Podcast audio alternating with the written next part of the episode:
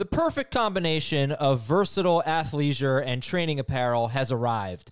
Thanks to the visionary minds of New Balance, Clutch Athletics, and Rich Paul, the designs reflect the heart of the athlete and the spirit of the community. With rising defensive football stars Will Anderson and Chase Young on the roster, Clutch Athletics brings the best innovative gear to all athletes, giving them style and performance on and off the field.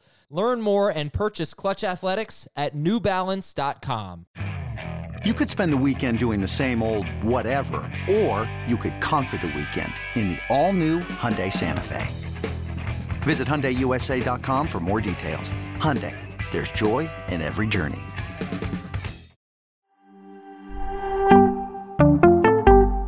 This is Fantasy Football Today from CBS Sports. What a play! It's time to dominate your fantasy league. Off to the races, and he stays on his feet. This is gonna go the distance. Now, here's some combination of Adam, Dave, Jamey, and Heath. Welcome to Fantasy Football Today Dynasty. I am your host, Heath Cummings, joined by Jamey Eisenberg, Dave Richard. We have our first post draft rookie only mock. How excited are you guys? Pumped. Very excited. Uh, except I'm picking 12th. That kind of stinks. Well, that's Well, you were the last. To, you were last to reply to the email, so or you actually didn't. You never replied to the email. I don't think I ever replied to the email. That's why I put you 12th. you were in whether you wanted to be in. And I, and I thought it was interesting because I think last year, Jamey, when you put this mock together, you tried to mostly give us our draft spots based on the YOLO league that we were in. This year, I actually got the number three pick, which is what I have in our YOLO league. But I noticed that most other people did not. Although I think you two are towards the end, right? I didn't. I didn't even look at that because it's the different cast of characters. I'm, I think I'm somewhere. It's a 14 team league, so a little different. So I think I'm I'm 10 through 14, and Dave's got to be last because he won it. I won the league last year. Take that, random YouTube commenter that thought I sucked at Dynasty. Uh, so I've got 14th, but I also have somebody else's first round pick, and that's at six. And so I'm really curious who goes off the board at six in this draft. But uh, I got two picks in our Dynasty league. My window is still open to compete in the YOLO. So before we get into the opening picks, we should tell you this is a one quarterback league. This is a PPR draft, and we will be doing three rounds, no snake. So we will do a super flex mock next week. I know a lot of you play in those types of leagues. We may even get a tight end premium mock in at some point in the next month or so.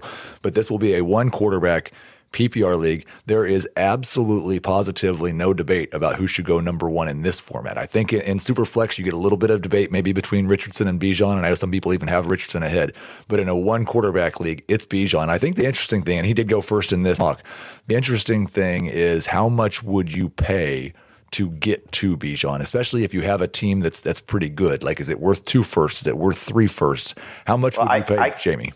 I can tell you um, because I'm in a super flex uh, rookie only mock draft where uh, Bijan did go one, and then immediately after Bijan went, there was a trade. I'm, I'm going to get the uh, the trade parameters um, of what it was, but so Bijan went one, Richardson went two, then there was a trade to get Bijan from the the manager. So uh, I will find it for you. But in that in that super flex draft, it went uh, Bijan, Richardson, Gibbs, and then the other two quarterbacks. Yeah, I, I have Dave in our YOLO league, a team with Patrick Mahomes, Breece Hall, Garrett Wilson, Drake London, DeVonta Smith, um, Chigo Okonkwo, David Njoku. My second running back's Khalil Herbert. My third running back is you.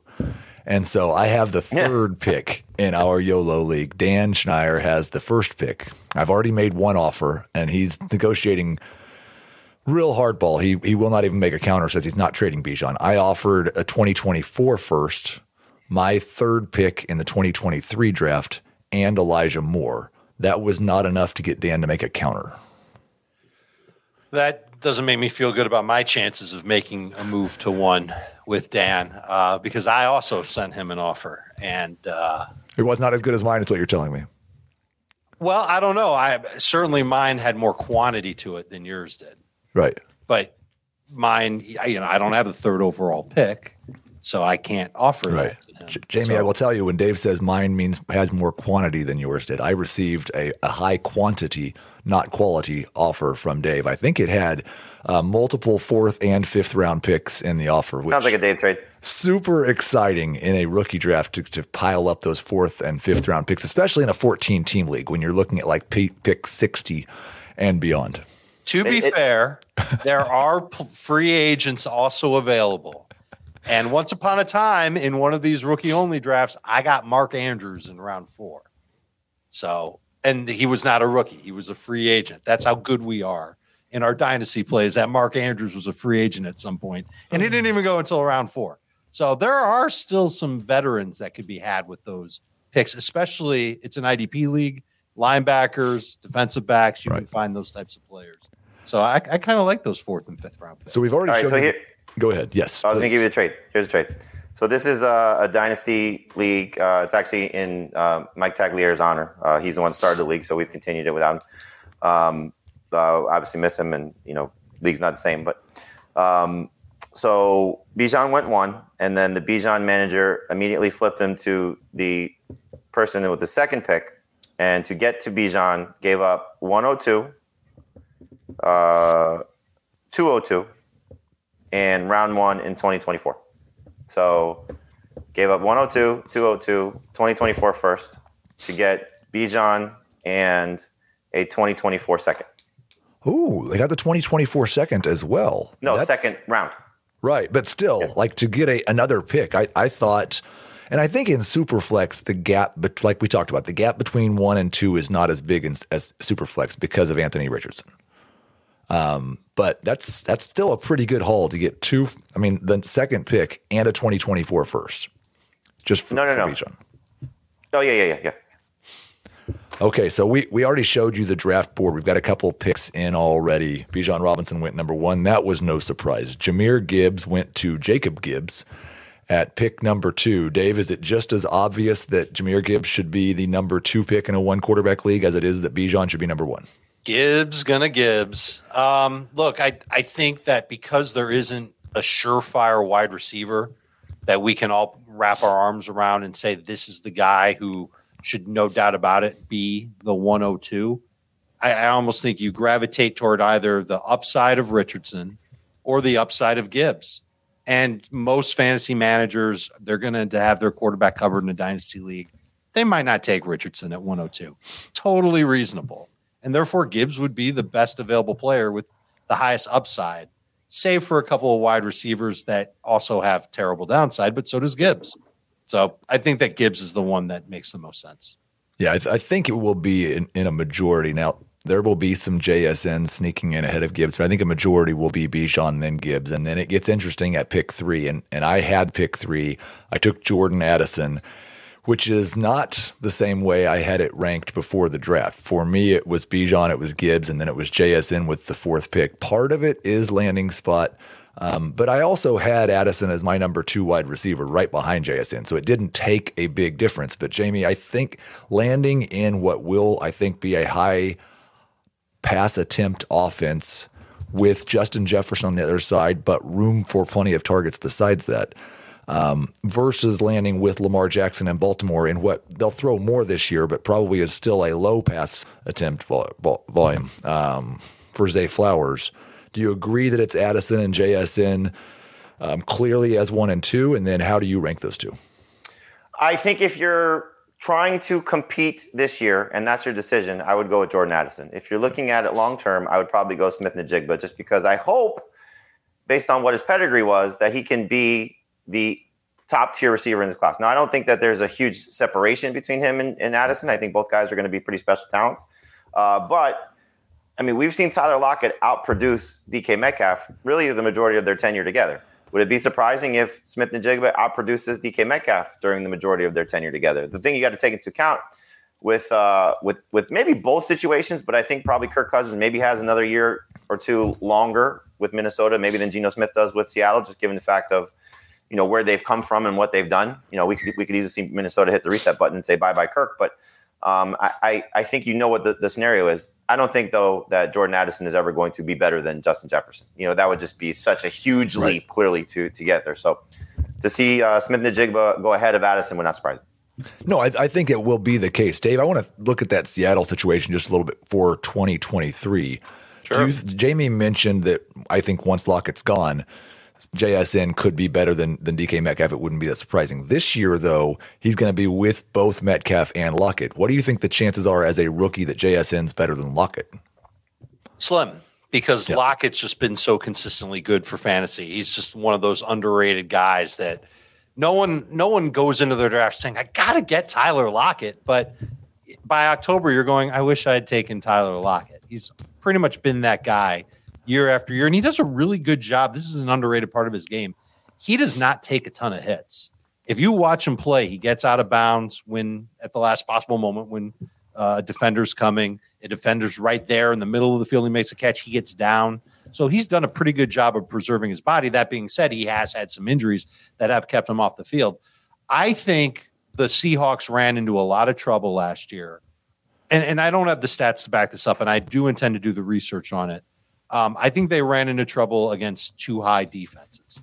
And so when when teams are trying to just take away the deep ball, play against the perimeter, middle of the field is open, they they couldn't consistently win in those situations. With Smith-Njigba, they will be able to win considerably more often in those situations. He did a lot of that at Ohio State. He played in the slot a ton. I think that's where his career begins, is out of the slot. And he just creates a whole bunch of new problems for all the defenses that are going to play against Seattle. The other trick is will Seattle continue to throw the ball at a 59% rate, which is high for them. They're usually around 55, 52, somewhere in that range. Pete Carroll loves to run the football. You've heard that a hundred times before. If, if they continue to trust in Geno Smith, and my hunch is that they will, just based on what they did in round one by drafting Smith-Njigba, that there will be a, a modest amount of targets to go around for all three guys. But I do have a hard time believing that Smith-Njigba will score as much as Lockett or be as explosive on a per catch basis or on any of the per catch per catch metrics than Lockett was or will be. Now you see here, like I, I think we all agree Addison and, and, JSN pretty close for dynasty purposes, but they did not go back to back. Zach Brook actually took Anthony Richardson at pick four. He was one of my biggest risers, the biggest riser for sure of players that I had in my top 12 before the draft, because the one risk that I saw with Anthony Richardson was that the NFL saw him as too big of a project to take him this early. Jamey, with the fact that he went number four, with the fact that he has Jalen Hurts, offensive coordinator from the past two years, how high is the ceiling for Anthony Richardson in the first couple of years, even?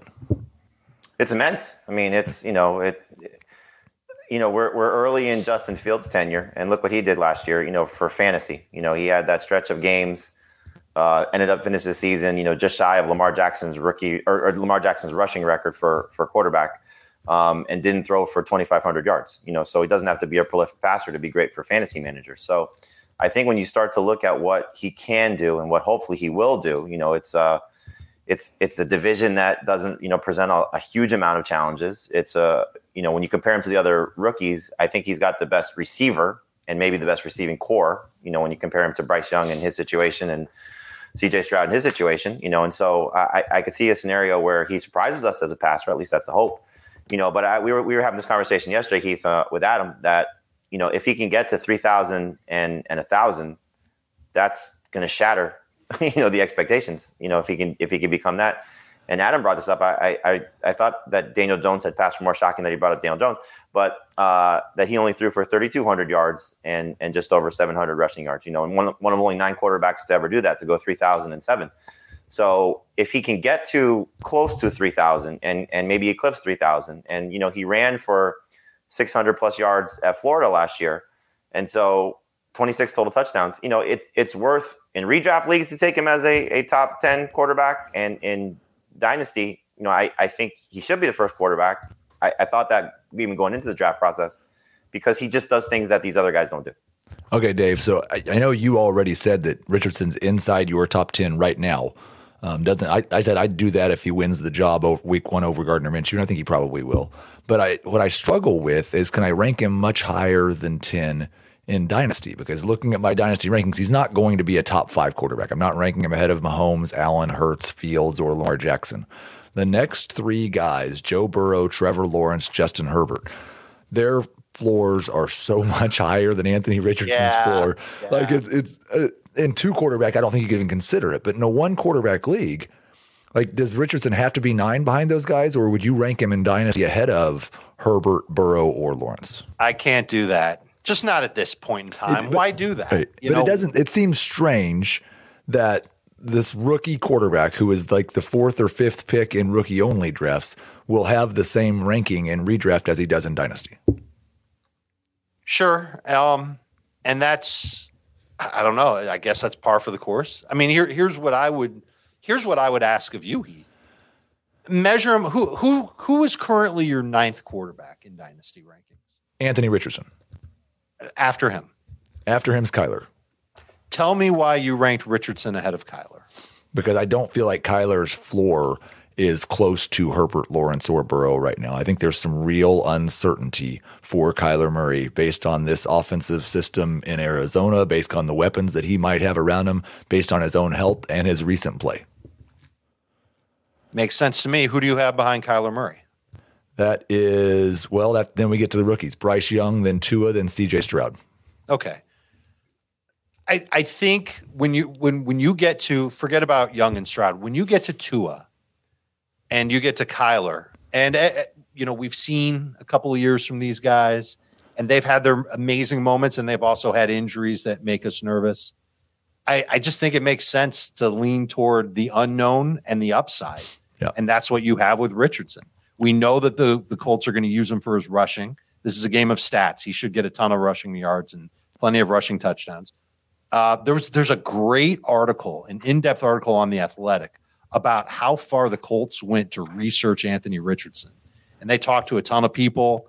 Um, there were about five people in their front office, if you include Shane Steichen, who were really invested in studying him, and they all came out of like two weeks before the draft supremely confident in Richardson being not only available when they picked at four, but also the guy that they want.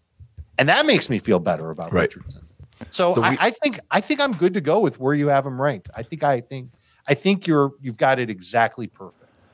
Dave is on the clock, so we're going to give him a, a break here to go make his pick. We've had a, flurry trade it? of picks come in: Zach Charbonnet, Zay Flowers, Bryce Young, Quentin Johnston, C.J. Stroud, Dalton Kincaid. We're going to talk about those guys and more right after this break. This episode is brought to you by Progressive Insurance. Whether you love true crime or comedy, celebrity interviews or news, you call the shots on what's in your podcast queue. And guess what? Now you can call them on your auto insurance too with the Name Your Price tool from Progressive. It works just the way it sounds. You tell Progressive how much you want to pay for car insurance, and they'll show you coverage options that fit your budget. Get your quote today at progressive.com to join the over 28 million drivers who trust Progressive. Progressive Casualty Insurance Company and Affiliates. Price and coverage match limited by state law. Knowing how to speak and understand a new language can be an invaluable tool when traveling, meeting new friends, or just even to master a new skill. But it's not always simple when you're bogged down by textbooks and structured classes. That's why so many people trust Rosetta Stone. Rosetta Stone is the most trusted language learning program, available on desktop or as an app. It truly immerses you in the language you want to learn, like Spanish, French, Italian, Chinese, and more. You won't just be studying English translations. The Rosetta Stone intuitive process helps you pick up a language naturally, first with words, then phrases, then sentences. Don't put off learning that language. There's no better time than right now to get started. For a very limited time, listeners can get Rosetta Stone's lifetime membership for 50% off. Visit rosettastone.com slash rs10. That's 50% off unlimited access to 25 language courses for the rest of your life. Redeem your 50% off at rosettastone.com slash rs10 today. Okay, Jamie, our first big surprise of the mock, at least for me, according to my rankings, Dan Schneier taking Zach Charbonnet at pick number six, ahead of Zay Flowers, ahead of Quentin Johnston. Not discouraged at all, apparently, by the fact that Charbonnet landed in Seattle with Ken Walker. Where are you comfortable with taking Charbonnet? And do you think that like to, to pick him at six, do you have to believe that he's going to win the job from Walker? I don't know if you have to believe he's going to win the job from Walker, but you got to, uh, you know, obviously assume that he's going to have a pretty significant role, and it's it's a huge leap. Not necessarily from where the talent is, because it wouldn't surprise me if Charbonnet is better than uh, Ken Walker in terms of maybe getting more work, not necessarily being completely, you know, dominant over him in terms of where they are uh, from from one year to the next for, for these two, you know, players. But I, I think taking him over the receivers is probably where the the risk comes in. Like when I first looked up at the the, the draft board because I picked right before Dave, I was like, oh, maybe I'll consider Charbonnet here, and I was like, oh, he already went. you know, so that was a, a a little bit of a shock. But you know, I, I I really think when you talk about this this draft in a one QB draft, uh, uh, one could be rookie, you know, draft.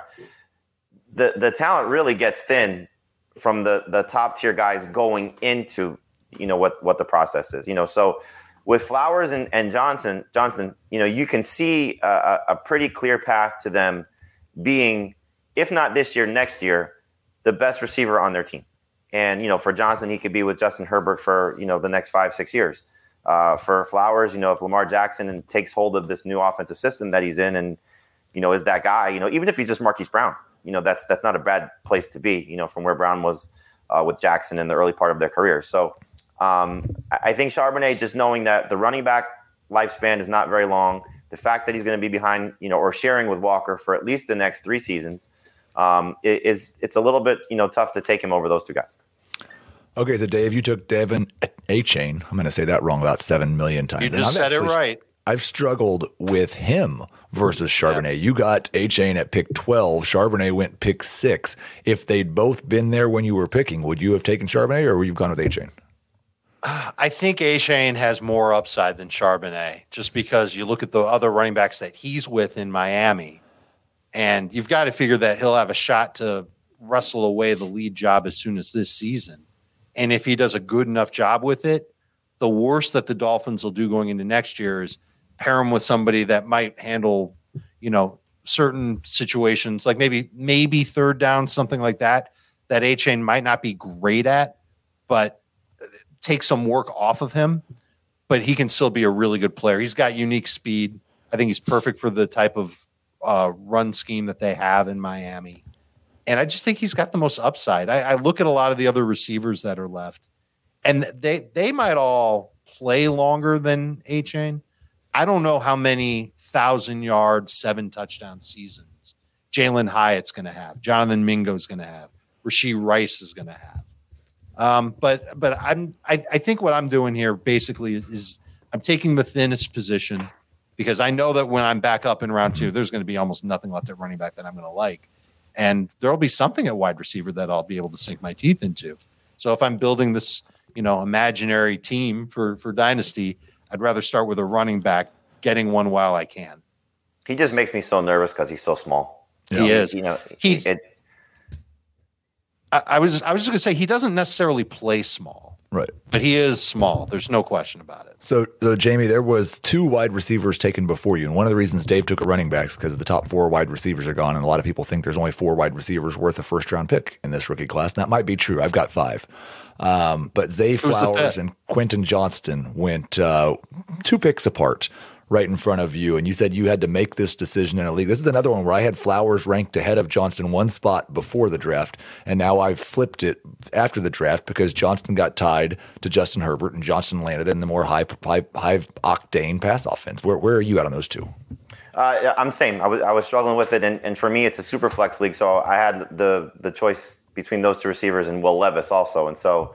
I may regret passing on Levis just because my quarterback situation isn't the best but I was looking at who's the best player. And I do think that, you know, if you're talking about for this season, it wouldn't be surprising if they're somewhat close in production just because while I think Flowers is the best Ravens receiver, you still have Odell there, who I think is going to get force fed targets. You still have Rashod Bateman there, and obviously Mark Andrews.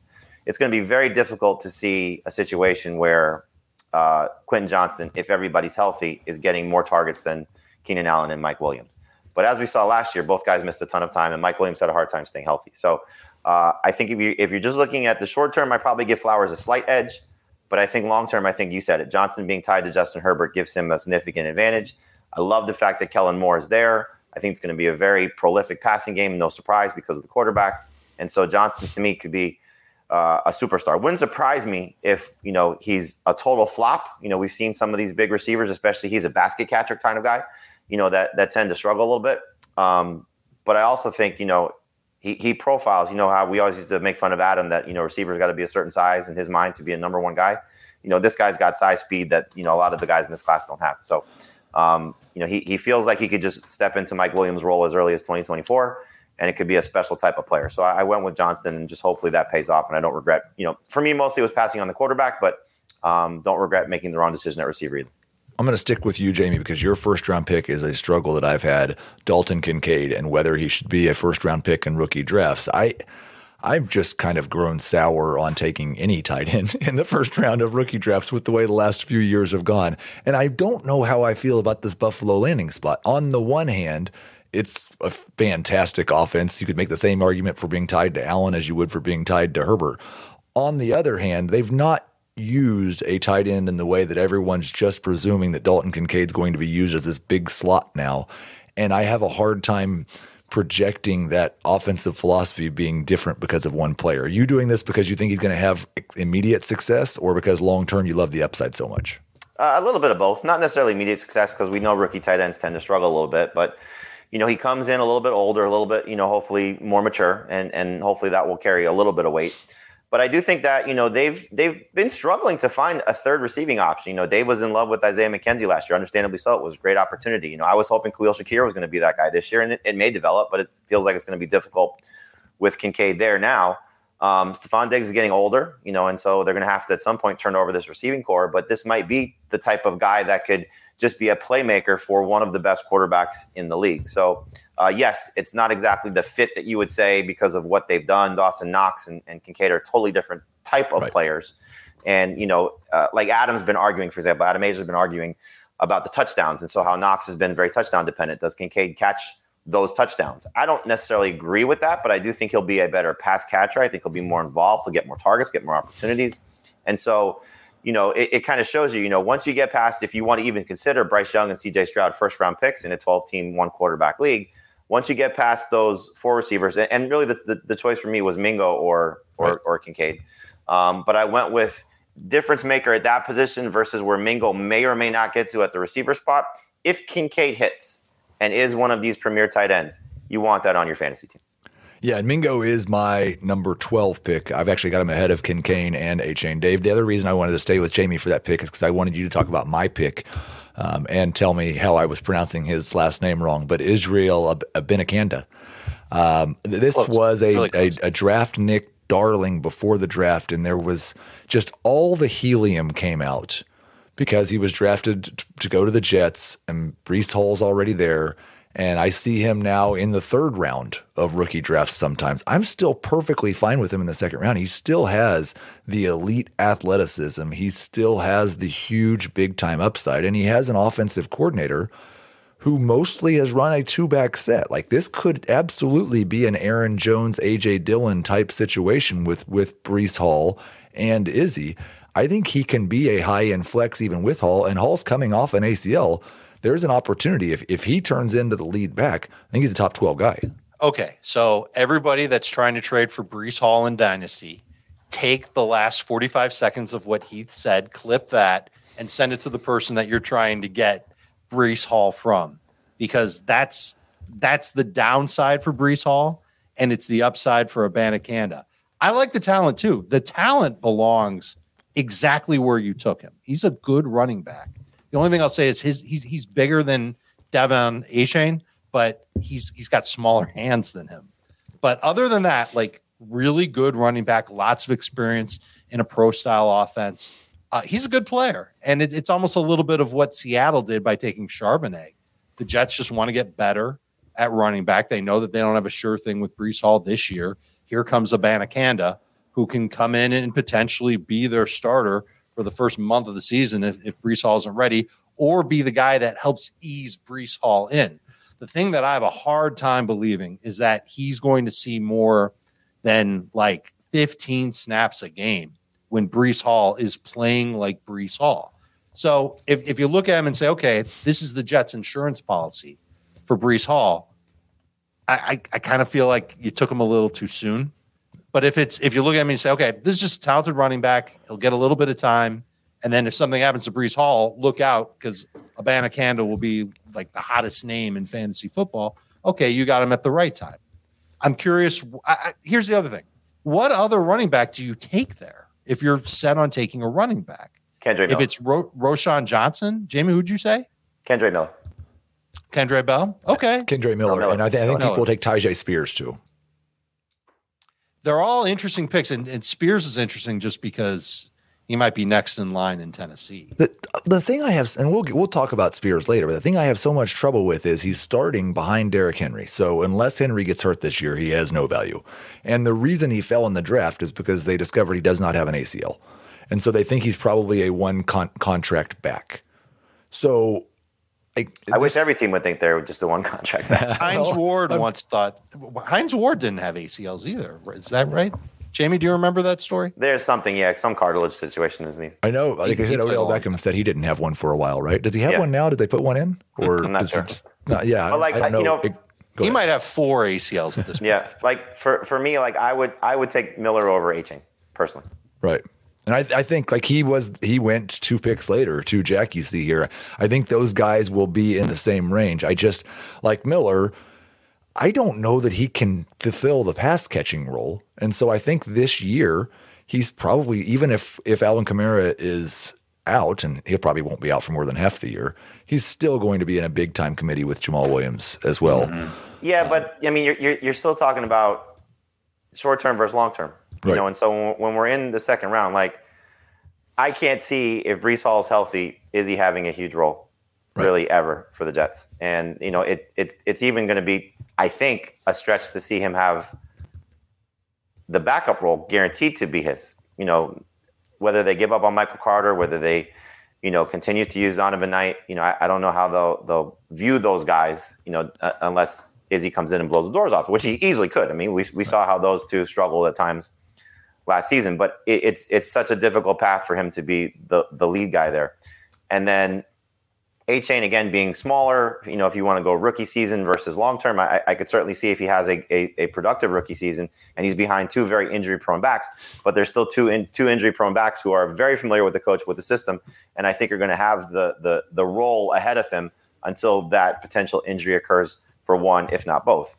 So for me, like Jamal Williams is not a long term solution in New Orleans. Alvin Kamara is probably done as soon as his, you know, may, maybe after this year, depending on even what happens with the suspension. So if Miller has a productive rookie season in whatever role he has, you know, he could end up be competing for that lead job next year. So that's why, you know, I, I, I look at situations a little bit more than than maybe necessarily talent. Right. So so let's just uh, we've already now halfway through the second round in terms of picks. I want to recap the first round and the first pick six, six picks of the second round. The first round we went Bijan Robinson, Jahmyr Gibbs, Jordan Addison, Anthony Richardson, Jaxon Smith-Njigba, and Zach Charbonnet sixth to Dan Schneier.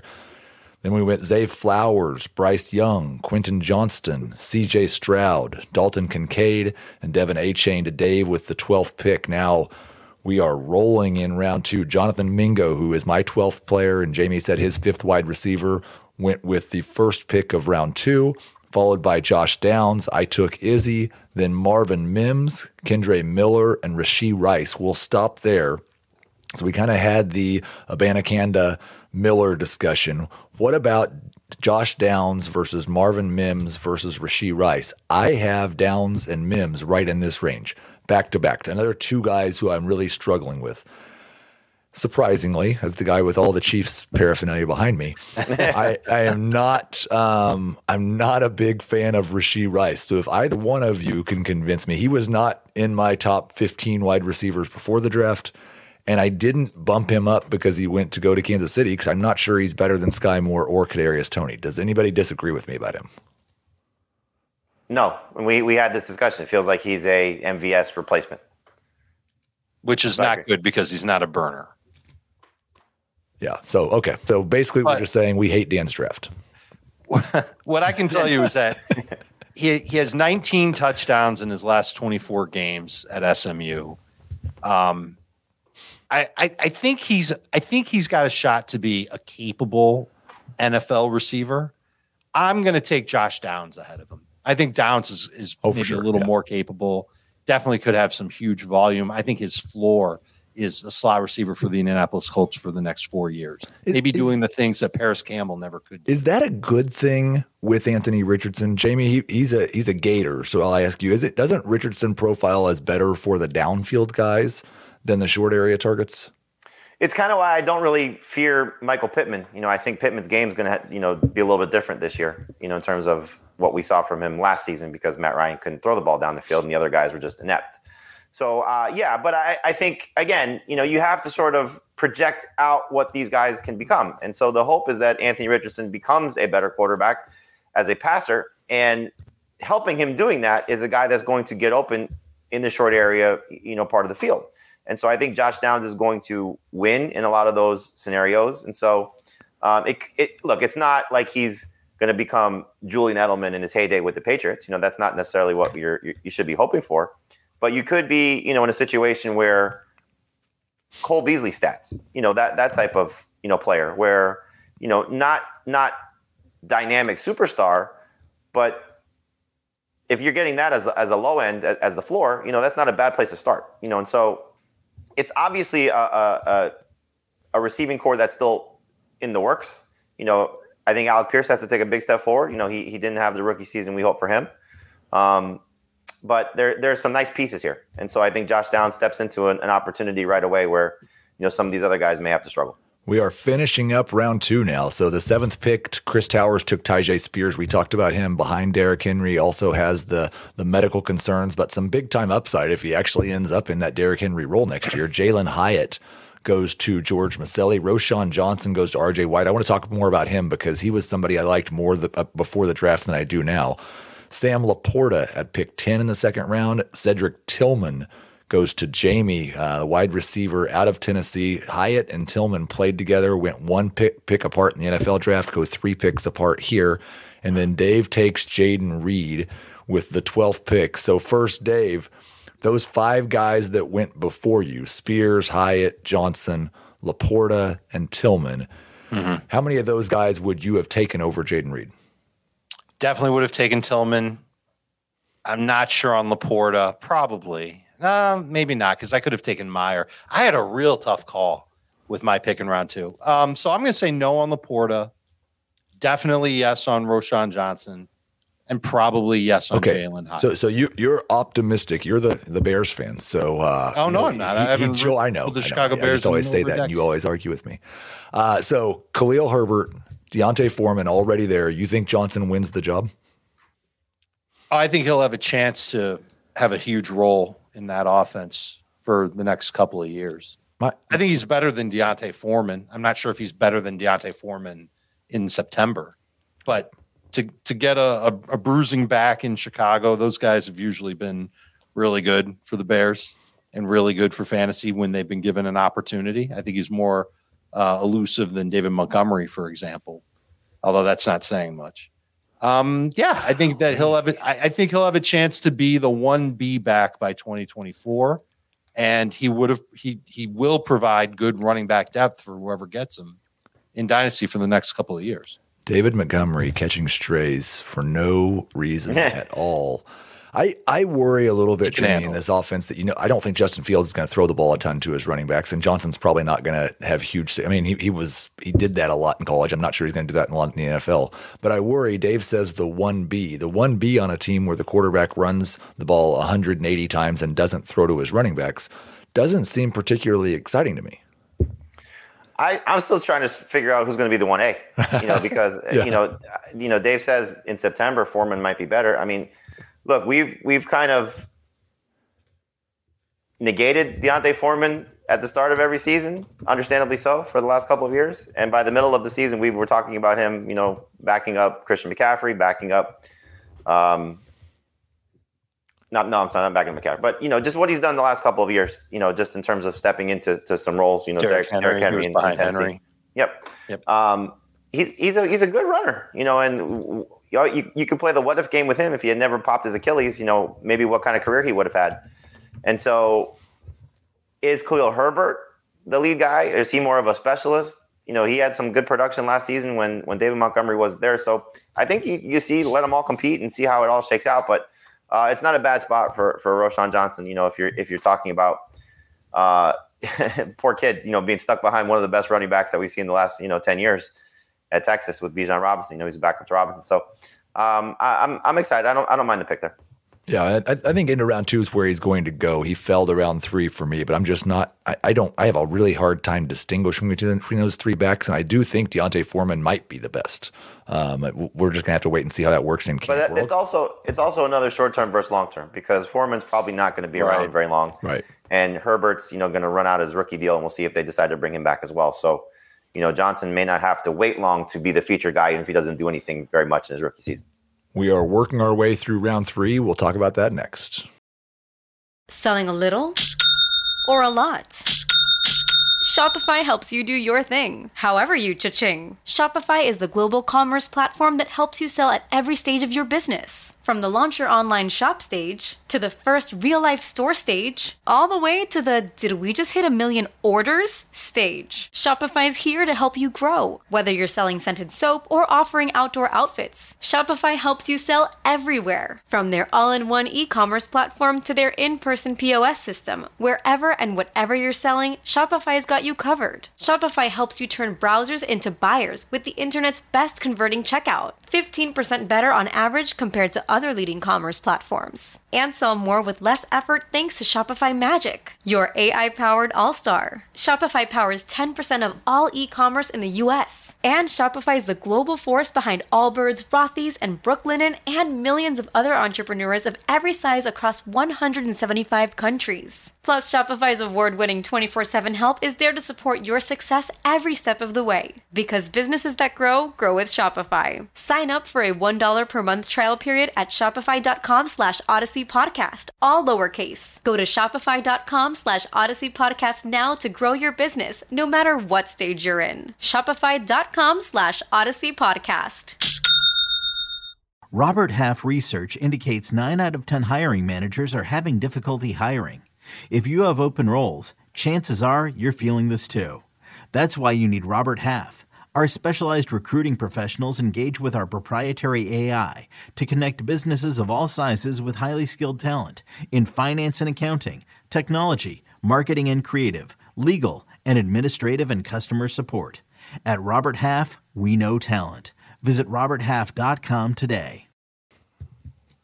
Okay, first three picks of round three. Michael Mayer, the tight end from Notre Dame, with the first pick of round three. I don't think anybody thought before the draft he was going to be available in round three. We'll see if that continues. Tank Dell goes to Jacob Gig- Gibbs with the uh, second pick, and then I took Michael Wilson. I know we, we, we kind of glossed over LaPorta in round two. Jamie, I saw in one of the show notes that you have him as your top ranked rookie tight end in redraft. I do as well. He's also my number two in Dynasty. Dave, where are you on these three tight ends, both in redraft and in Dynasty? Well, we know that Kincaid is the number one. I'm a little worried about a target crunch for LaPorta, certainly in his rookie season. So I think I might lean toward Mayer in in redraft because I think there's a chance he could see more targets and score more touchdowns than LaPorta. If you told me LaPorta is going to be an is the guy you prefer long term over Michael Mayer, I I totally get that. I totally understand it. He's a little faster, um, not nearly as good of a blocker, so he'll be used more in that passing game role rather than asked to block a lot more. But I, I could see Mayer being a good contributor. I thought about taking him at, at the last pick in round two. Uh, opted against it just because I and and I guess this is where I really come out. I'm not sure for all the depth that this tight end class has. I don't know if there's one or even two guys that can be outstanding for Right. fantasy over the long term. I think they can be good, Right. but I don't as you know top five type guys. I don't know if any of these guys are going to make it there. I think for Kincaid and Mayer both, maybe not for LaPorta, because I do think he could be the best one this year. Um, I just told people set an alarm on your phone for October of 2024 to make an offer for Dalton Kincaid and Michael Mayer if you really want them. They will be cheaper then, or at least Kincaid will. I'm not sure Mayer will. It will be cheaper then than he is right now, I think. Um, but I, I do. It, it's interesting when thinking that LaPorta has more competition for targets, but Michael Mayer has Austin Hooper there. Like, I, Oh yeah, LaPorta doesn't have more competition for tight end snaps, certainly. So that that will be interesting to see that work out. Jamie Tank Dell went with the second pick in round three. He was drafted by the Houston Texans. He was the first wide receiver they took. And then we saw Xavier Hutchinson. Hutchinson go there also. They pair up with Nico Collins, Robert Woods. Is there a chance Tank Dell at 5'8, 165 pounds leads the Texans in targets this year? I mean, there's obviously a chance. You know, Nico Collins struggled to stay healthy last year. We know the the situation with John Metchie. Thankfully, he's you know trending in the right direction. But it's you know Robert Woods is 31 and you know clearly was terrible last year. He's only really had success. You know, if you if you factor in his time with the Rams, you know his rookie his first his first part of his career was you know pretty frustrating with Buffalo. So you know I I, I think there's there's clearly an opportunity, and anytime you have new quarterback and rookie receiver coming in, that pairing may take off and you know be the the, the rapport that we love to see. So I you know I. I I'd be surprised. You know, I'm, I'm kind of rooting for Nico and, and Metchie to be the top two guys there, just based on what I like about Nico Collins and, and, and the story for Metchie. But it's not a it's not a bad you know dart throw here round three. You know, and you can make a case that you know some of the picks in round two, if you're just taking positions position value, wide receivers we know are better in dynasty than any other spot. To take a chance on a guy that has you know opportunity to step in and be a playmaker right from day one. Uh, I took a wide receiver right after Tank Michael Wilson, who uh, will be as soon as DeAndre Hopkins is traded, whether that's in training camp or the middle of this year, the biggest wide receiver on the Arizona Cardinals, and maybe even the only wide receiver over six foot tall on the Arizona Cardinals. I do think Wilson could develop into a good red zone threat there and, and has the upside to just be the number one wide receiver. Will Levis goes to Jack Capotorto with the fifth pick in round three. I don't really feel real excited about drafting Will Levis in a one quarterback league, Dave. But do you still think that he has the upside to justify where we thought he might get drafted? Uh, yeah, I do because I think he's got a chance to start for the Titans in 2024, and I I tend to believe that the Titans are a smartly coached team. They they know what they can do. They play to their strengths, and I think that'll continue even after Derrick Henry leaves the team. And so if they've got Will Levis, I think they'll just play to his strengths. And that might mean continuing to try and running the ball 50% of the time and and limiting him as far as passing goes. But you know, th- there were things about him, especially in 2021, that I liked. You know, I, I thought that he mostly did a good job of taking care of the football when a play broke down. There were a couple of bonehead interceptions. Um, the strong arm is evident. You can watch him, uh, the velocity on his throws. Sometimes it's to a fault but I, I think he's got some good traits, and I think he can be, um, if if harnessed properly, could be a good quarterback with a chance to have top twelve stats from time to time at quarterback for a third round pick.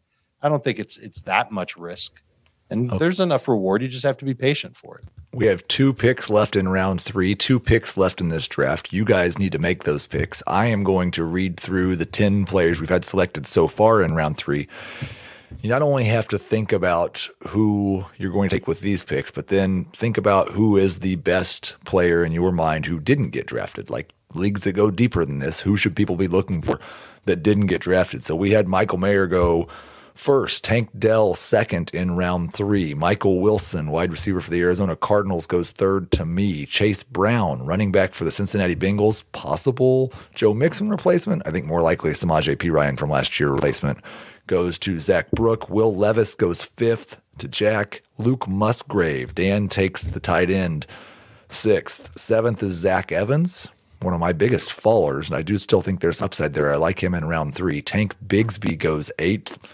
Hendon Hooker goes ninth to RJ White. DeWayne McBride. Thomas Schaefer. That's no surprise. DeWayne McBride is a Minnesota Viking and we're still waiting on the last two picks. There's Luke Schoonmaker, Jamie. I, he actually is my favorite tight end named Luke in this class. yeah, no, I, I like him better than Musgrave also. Um, obviously not ideal to take two tight ends, but you know what? Uh, you you put something in my head that probably stuck with me. Is uh, you said that last year when we did this rookie draft, I did it based on our uh, our league, uh, the uh-huh. order. And right now, my roster in that league is Darren Waller and no other tight ends. And so I guess I had that in my head that I needed to add some tight ends. So taking Kincaid and Schoonmaker. But again, you know, uh, never a bad situation if you like your team. And and think about it. If you're picking at the end of a rookie draft, right? Your team is probably coming off a championship, uh, a, a, playoff run, you know, deep playoff run. if if you if you typically go that route, you know, barring in trades. And so I I think you're adding trying to get you know something to to a very set roster. And so never a bad idea to try and take best player available. And for me, that was Schoonmaker at this point. Okay, so Dave finishes off draft with Evan Hull, Jonathan Taylor's new, hopefully, backup in Indianapolis. And so now we've got 36 players off the board. Now, our rookie draft goes six rounds. We are talking about that. It has IDP players and it has free agents, but a lot of rookie drafts go more than three rounds. There are players in my top 40 who weren't drafted. I'll give my favorite player after you guys. Jamie, who's the who's the best player who didn't get drafted in this draft? Oh gosh. Um, Dave, do you have one ready?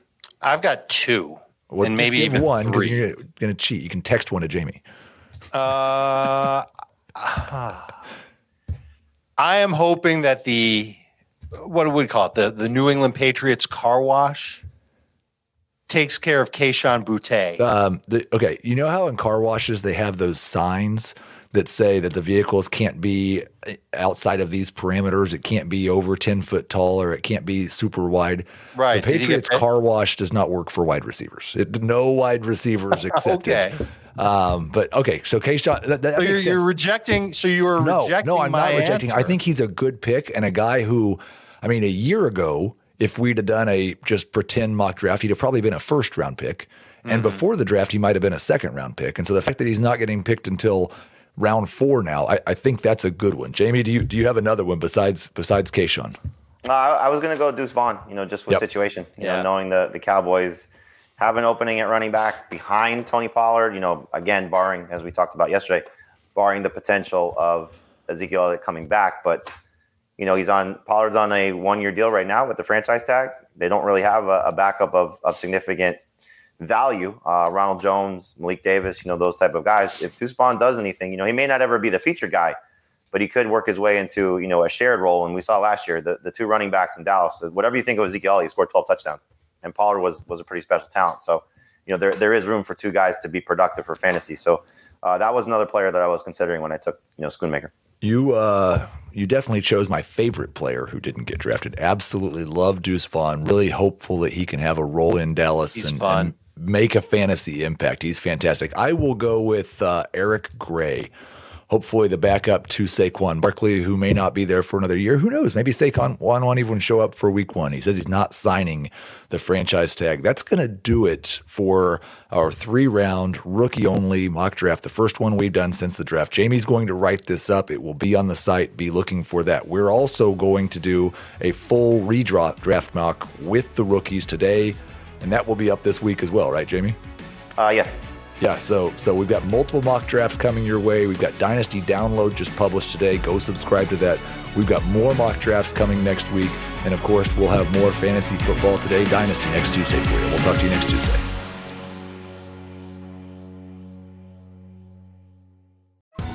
Survivor 46 is here, and so is On Fire, the only official Survivor podcast. And we have a twist this season. The winner of Survivor 45, Dee Valladares, will be joining us every week. We're going behind the scenes of the biggest moments, the how and the why things happen, and the strategy and analysis you can only get from someone like me, a Survivor winner. Listen to On Fire, the official Survivor podcast, wherever you get your podcasts.